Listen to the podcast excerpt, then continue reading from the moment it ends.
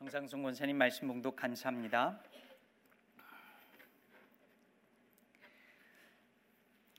여기 앞에만 서면 이렇게 목이 메입니다 원래.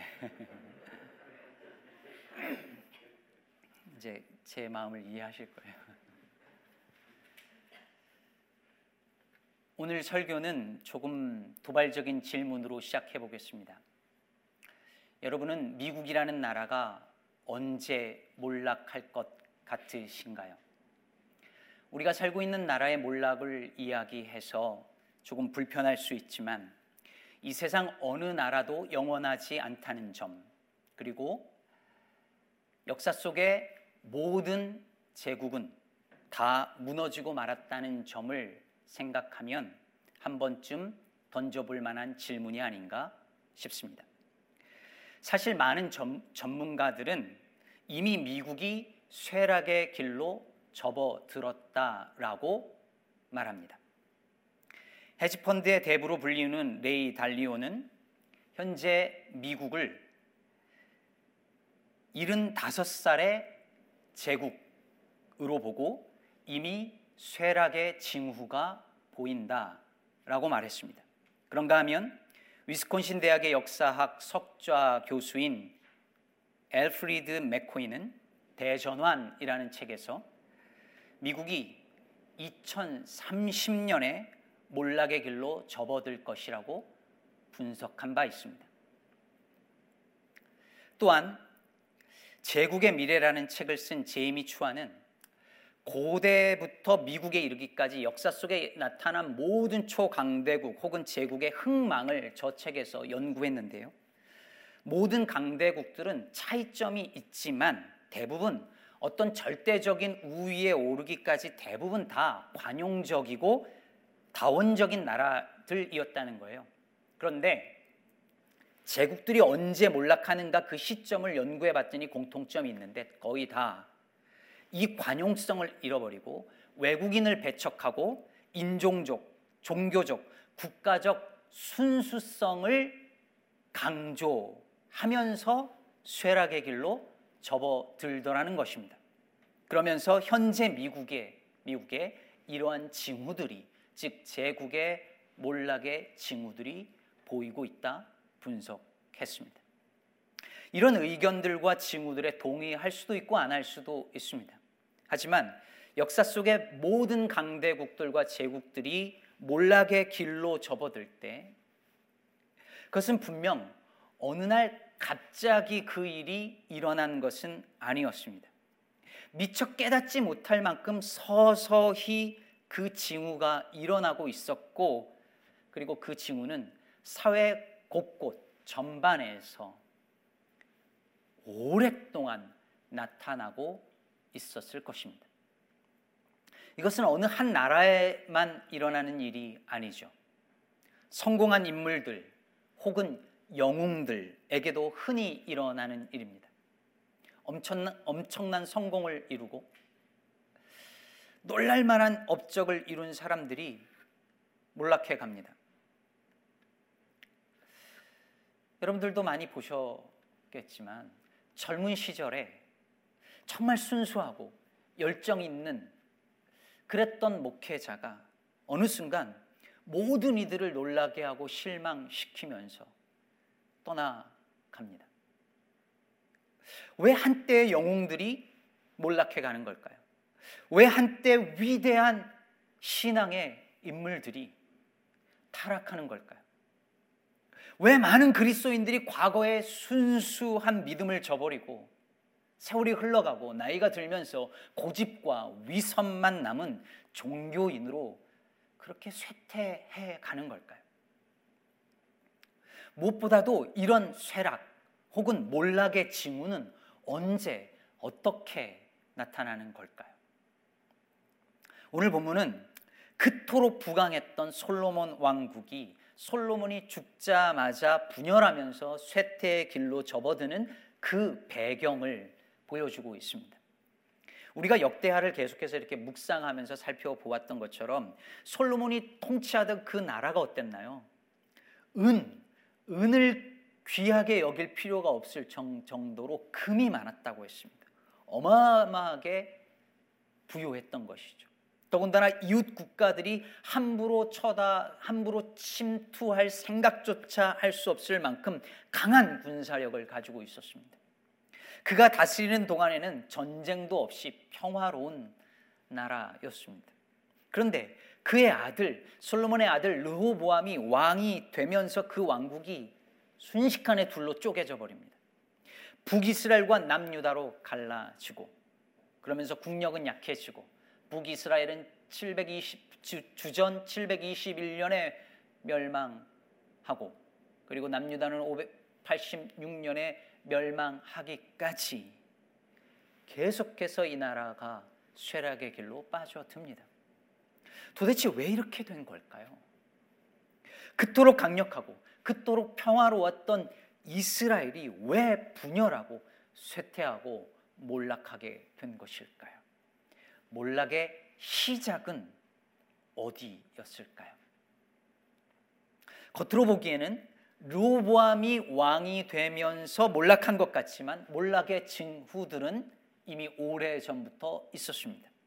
어떤 징후들이 그동안 있어 왔는지 시간의 역순을 따라서 한번 되짚어 보며 살펴보겠습니다. 오늘 본문 역대하 10장을 먼저 보면 솔로몬이 죽고 나서 르호보암이 왕이 되어 왕위에 오르기 위해서 저 북쪽에 세겜으로 올라갑니다. 그때 느바세 아들 여로보암이 온 이스라엘과 함께 즉 거의 모든 지파들 대표들과 함께 로보암에게 와서 간청을 합니다. 4절을 보시죠. 역대하 10장 4절을 보면 여로보암이 이렇게 말합니다. 왕의 아버지께서 우리의 멍에를 무겁게 하였으나 왕은 이제 왕의 아버지께서 우리에게 시킨 고역과 매운 무거운 멍에를 가볍게 하소서. 그리하시면 우리가 왕을 섬기겠나이다. 오늘날로 말하면 노동자들이 조합을 구성해서 새로운 사장에게 찾아와서 노동 조건을 좀 개선해 달라 이렇게 요청을 한 거예요. 여기서 우리는 뜻밖의 사실을 하나 알게 됩니다. 역대하를 읽어보면 사실 열왕기를 읽지 않고 역대하만 읽어보면 솔로몬 기간 동안에 그 나라가 엄청난 번영을 이룬 것 밖에 잘 보이지 않아요. 그런데 오늘 이 구절을 통해서 우리가 사실 그 엄청난 번영을 누리는 이 나라에 20년 넘도록 계속적인 건축, 성정 건축, 왕궁 건축, 성벽 건축, 국고성을 건축, 그리고 요새를 건축하면서 백성들이 어마어마한 노역과 그리고 엄청난 세금에 시달려 왔다는 사실을 우리가 여기서 알 수 있습니다. 게다가 수도인 예루살렘의 거의 모든 부가 집중되다 보니까 다른 모든 지파들이 불만이 쌓였을 것입니다. 화려하고 아름다운 건축물들 뒤에 백성들의 아픔과 고통의 짙은 그림자가 드리워져 있었던 것이죠.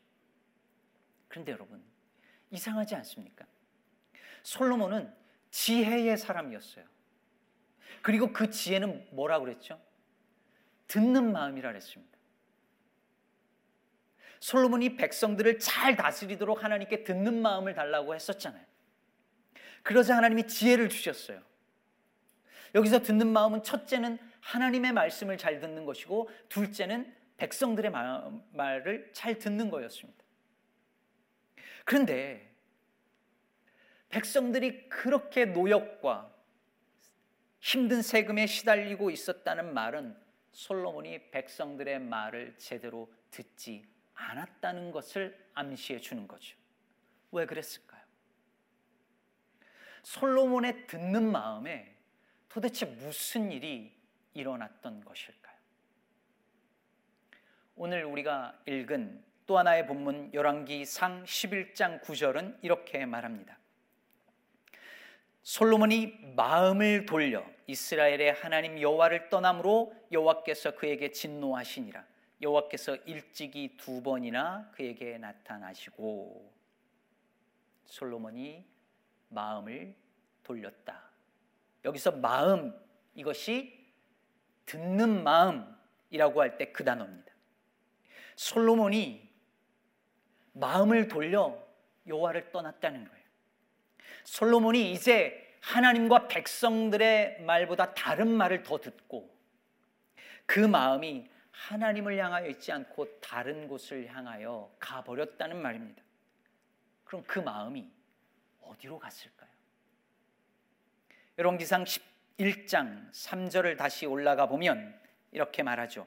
왕은 후궁이 700명이요 첩이 300명이라 그의 여인들이 왕의 마음을 돌아서게 하였더라. 여러분 후궁과 후궁과 첩 합치면 천명입니다. 대단하죠.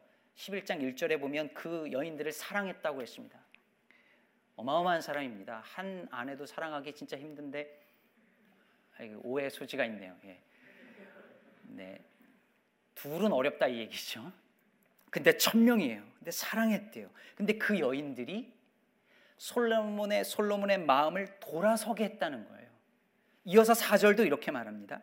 솔로몬의 나이가 많을 때에 그의 여인들이 그의 마음을 돌려 다른 신들을 따르게 하였으므로 왕의 마음이 그의 아버지 다윗의 마음과 같지 아니하여 그의 하나님 여호와 앞에 온전하지 못하였으니 결국 솔로몬의 이 여인들이 그의 마음 솔로몬의 마음을 하나님으로부터 돌이켜서 그 여인들과 그 여인들의 신을 따르게 만든 것이죠.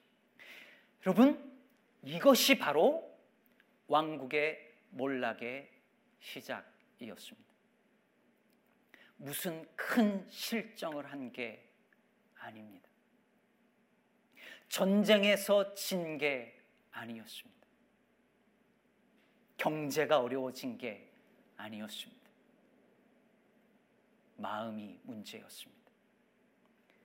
마음을 돌이켜버린 것.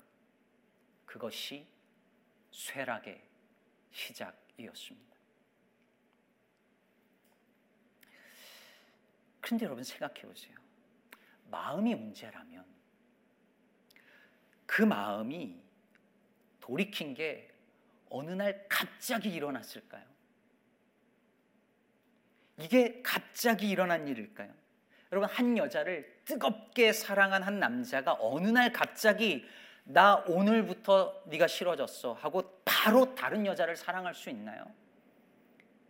아니요. 그 전에 분명히 징조가 있죠. 말을 그렇게 하는 바람둥이가 있을지는 모르겠지만 그런 애인을 향해서 어떻게 사랑이 변하니 이렇게 말하는 남자나 여자가 있을지 모르겠지만 정말 어느 날 갑자기 누군가에 대한 진실한 사랑을 끊어버리고 한순간에 끊고 다른 대상을 사랑할 수는 없는 일입니다.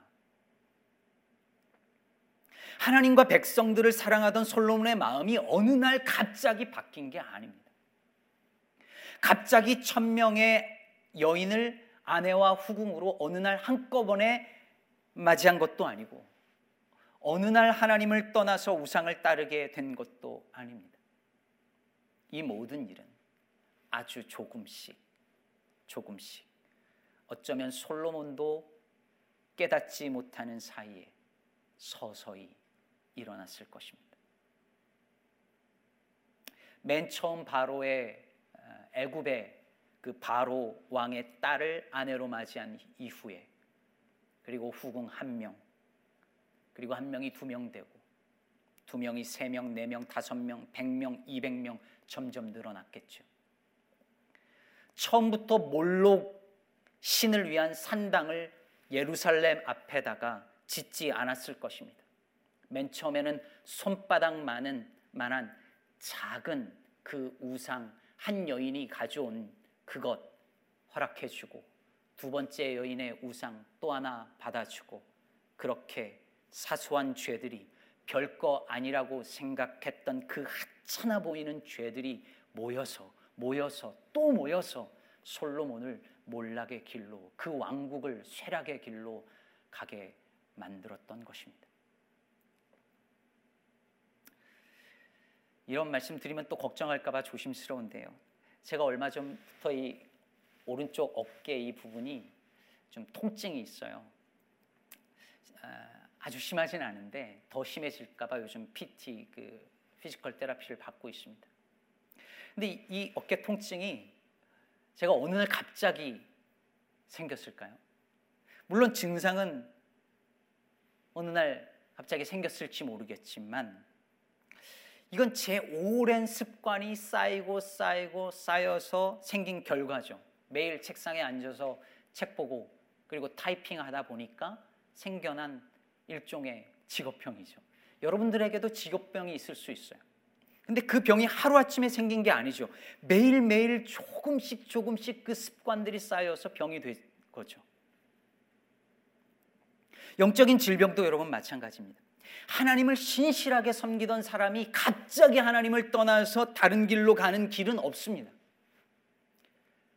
대수롭지 않게 빠진 한두 번의 예배, 귀찮아서 skip해 버린 몇 번의 말씀 묵상, 한두 번의 험담, 재미삼아 본 포르노그래피, 장난삼아 본 해본 도박, 불륜은 아니야 라고 하면서 가진 몇 번의 만남, 이 정도쯤이야 하며 내뱉는 작은 거짓말과 불법적인 방식의 사업, 이 모든 사소해 보이는 죄들이 쌓이고 쌓여 영적인 질병을 낳고 마음이 하나님께로부터 돌이켜 몰락의 길로 가는 것입니다. 여러분 어릴 적 한국의 초등학교 운동장 기억하시나요? 아이들하고 놀거나 체육 시간이 되면 운동장 바닥에 이렇게 금을 그어서 놀곤 했습니다. 그러면 이제 흙바닥이잖아요. 여기 같은 잔디가 아니라 흙바닥이니까 금을 거야 되는데 이 분가루가 없으면 주전자에 물을 받아가지고 이렇게 쭉 가면서 금을 걷어요. 제가 이미지가 없어가지고 이렇게 인터넷에서 하나 퍼왔는데 저런 거죠. 이렇게 주전자를 가지고 이렇게 쭉 금을 그면서 가는 거예요. 근데 이게 똑바로 금을 긋는 게 쉽지 않습니다. 한 100m 정도 금을 그려면 여기서부터 저기까지 쫙 가야 되는데 나중에 가보면 엉뚱한 방향으로 이렇게 가 있어요. 그럼 처음부터 다른 방향으로 가는 거 아니죠. 조금 궤도가 벗어났는데 목적지는 전혀 다른 곳에 이르게 되는 것입니다. 솔로몬도 그랬을 거예요. 처음부터 마음을 돌이킨 것 아니었을 것입니다. 여인들이 하는 말 한마디 한마디 들어주다 보니 조금씩 아주 조금씩 마음의 궤도가 어긋나기 시작했을 것입니다. 그러다가 어느 순간에 가면 하나님의 명령도 들리지 않고 백성들의 울부짖음도 신음 소리도 들리지 않는 순간에 이르렀을 것입니다. 오헬리라는 작가 아시죠? 마지막 입세로 유명한 작가 오헬리가 쓴 다른 글에 보면 이런 이야기가 나옵니다.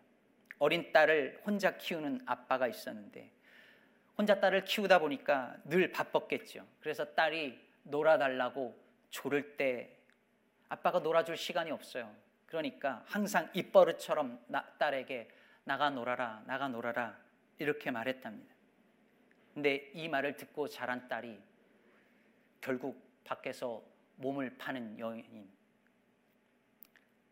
몸 파는 여인이 됩니다. 별 생각 없이 늘상 던졌던 그 말 한마디를 들었던 그 여자아이가 마음이 돌이켜지고 결국 삶이 그 말대로 바뀌어 버린 것이죠. 한마디의 말이 별거 아닌 것 같지만 그것이 쌓이면 마음을 돌려버리고 마음이 돌아서면 행동과 인생이 돌아서는 겁니다. 그렇다면, 그렇다면 여러분, 어떻게 해야 우리는 솔로몬과 다른 길을 걸어갈 수 있을까요?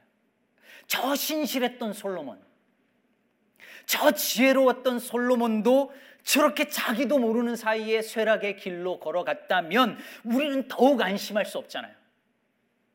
그럼 어떻게 해야 솔로몬의 뒤를 밟지 않고 끝까지 마음 지키면서 주님 따라갈 수 있을까요? 여러분, 원리는 매우 간단합니다. 사소한 죄들이 우리의 마음을 하나님으로부터 돌려서 다른 것을 따르게 만들었다면 반대로 사소해 보이는 작은 순종들이 우리의 마음을 다른 것들로부터 돌이켜 하나님으로 향하게 만들 것입니다. 하나님을 사랑하던 사람이 어느 날 갑자기 돌이켜 세상을 사랑하는 것이 아닌 것처럼 세상을 사랑하던 사람이 어느 날 갑자기 돌이켜 하나님만을 사랑하기는 힘든 일입니다. 여러분, 다시 초등학교 운동장으로 가볼게요. 제가 자꾸 선을 제대로 못 만드니까 그때 제 선생님께서 방법을 가르쳐 주셨습니다. 주전자를 들고 땅을 보면서 금을 그니까 자꾸 다른 곳으로 간다는 거예요.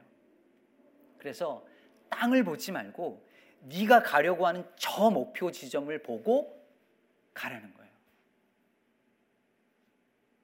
선생님 가르쳐 준 대로 저기 보고 그냥 이렇게 갔더니 똑바로 가더라고요.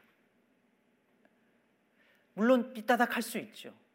그런데 결국은 마지막에서 보니까 그 목표 지점에 똑바로 가 있더라고요. 그게 어린 마음에 얼마나 신기했는지 모릅니다. 그리고 그것이 제 인생에 큰 교훈이 되었어요. 저 길 보고 가야겠구나. 사랑하는 여러분, 신앙은 이와 같은 것입니다. 땅만 보며 가다가는 경로를 이탈합니다. 살짝 이탈했을 뿐인데 결과는 전혀 엉뚱한 길로 갑니다.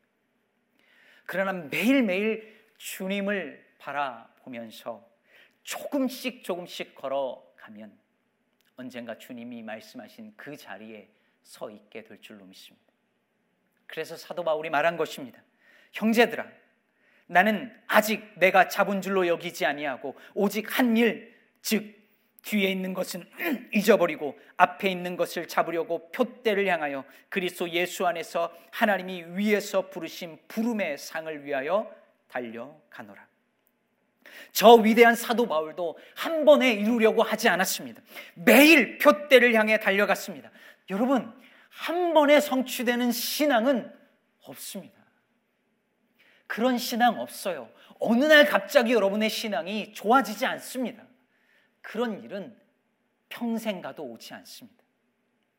나가 놀아라 라는 말을 매일 듣던 아이가 그 말대로 살게 되었다면 하나님의 말씀을 매일 한 구절이라도 듣는 성도에게 그 말씀대로 되는 일이 일어나지 않겠습니까? 이 정도쯤이야 하며 저지른 사소한 죄들이 정말 아무것도 아니라고 생각한 그 사소한 죄들이 모여서 몰락의 길로 인도했다면 아무것도 아닌 것처럼 보여지는 그 사소한 순종과 그리고 작은 순종과 선택들이 모여서 우리를 주님의 길로 인도하지 않겠습니까? 솔로몬은요, 하나님 앞에서 크게 순종한 사람이었어요. 뭘 줄까 말할 때에 다른 것 다 필요 없습니다. 주님 듣는 마음 주십시오. 라고 정말 크게 순종하고 올바른 선택한 사람이었습니다. 하나님을 위해 큰일 한 사람입니다. 그보다 더 위대한 왕이 없었습니다.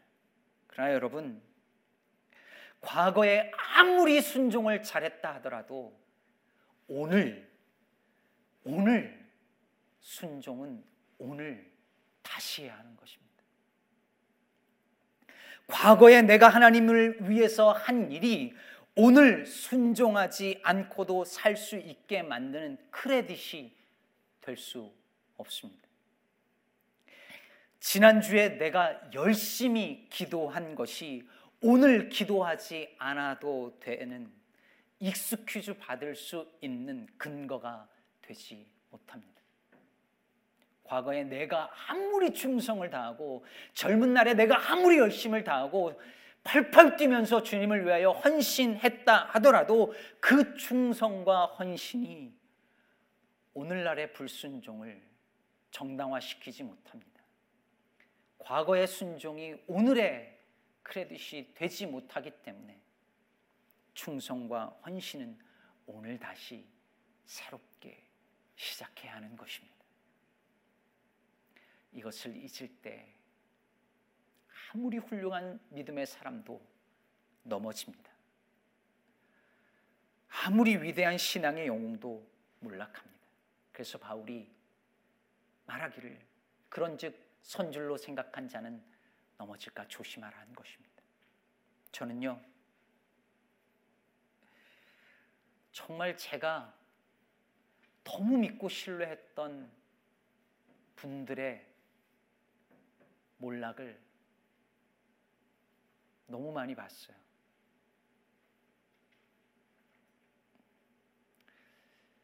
저분은 절대 그럴 리가 없어. 저 친구는 절대 그럴 리 없어. 라고 했는데, 그렇게 어느 날 갑자기 몰락하더라고요. 타락하더라고요. 그래서 배웠습니다. 누구나 그럴 수 있다는 걸요. 저도 그럴 수 있다는 걸요. 그래서 사랑하는 여러분, 매일매일 마음을 지켜야 합니다. 매일 순종해야 합니다. 한 번의 위대한 선택이 위대한 인생을 만드는 것이 아니라 일상의 사소하지만 바른 선택들이 모이고 모여서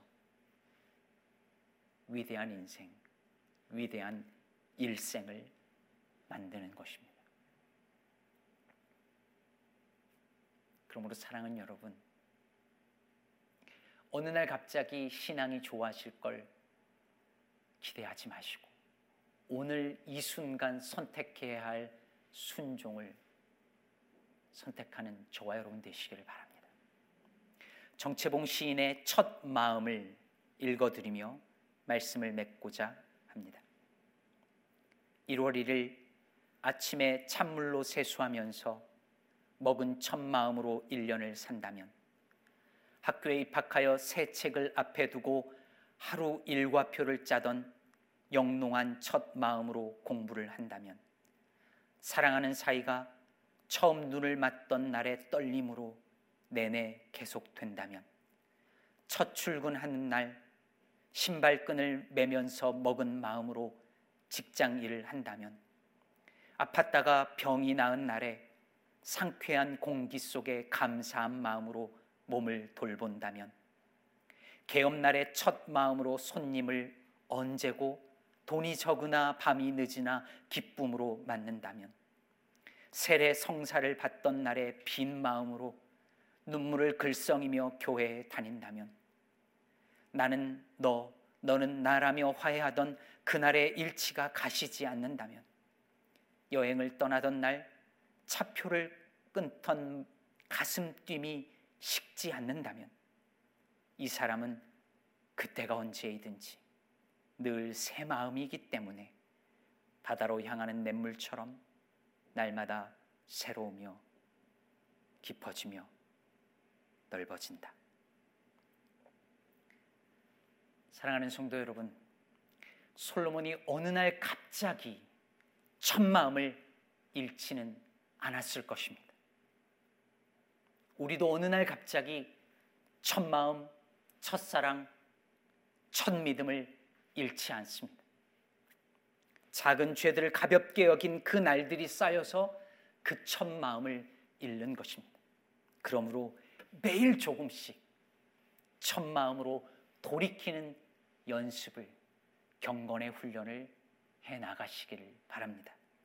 크고 위대한 일을 어느 날 갑자기 순종할 것을 기대하지 말고 작고 하찮아 보이는 일들에 순종하신다면 그 작은 순종이 그 작은 그 사소해 보이는 믿음들이 모여서 우리의 마음을 주께로 돌이키고 마지막까지 끝까지 칭찬받는 주님의 종이 될 줄로 믿습니다. 이 은혜가 저와 여러분 모두에게 임하기를 주의 이름으로 축복합니다.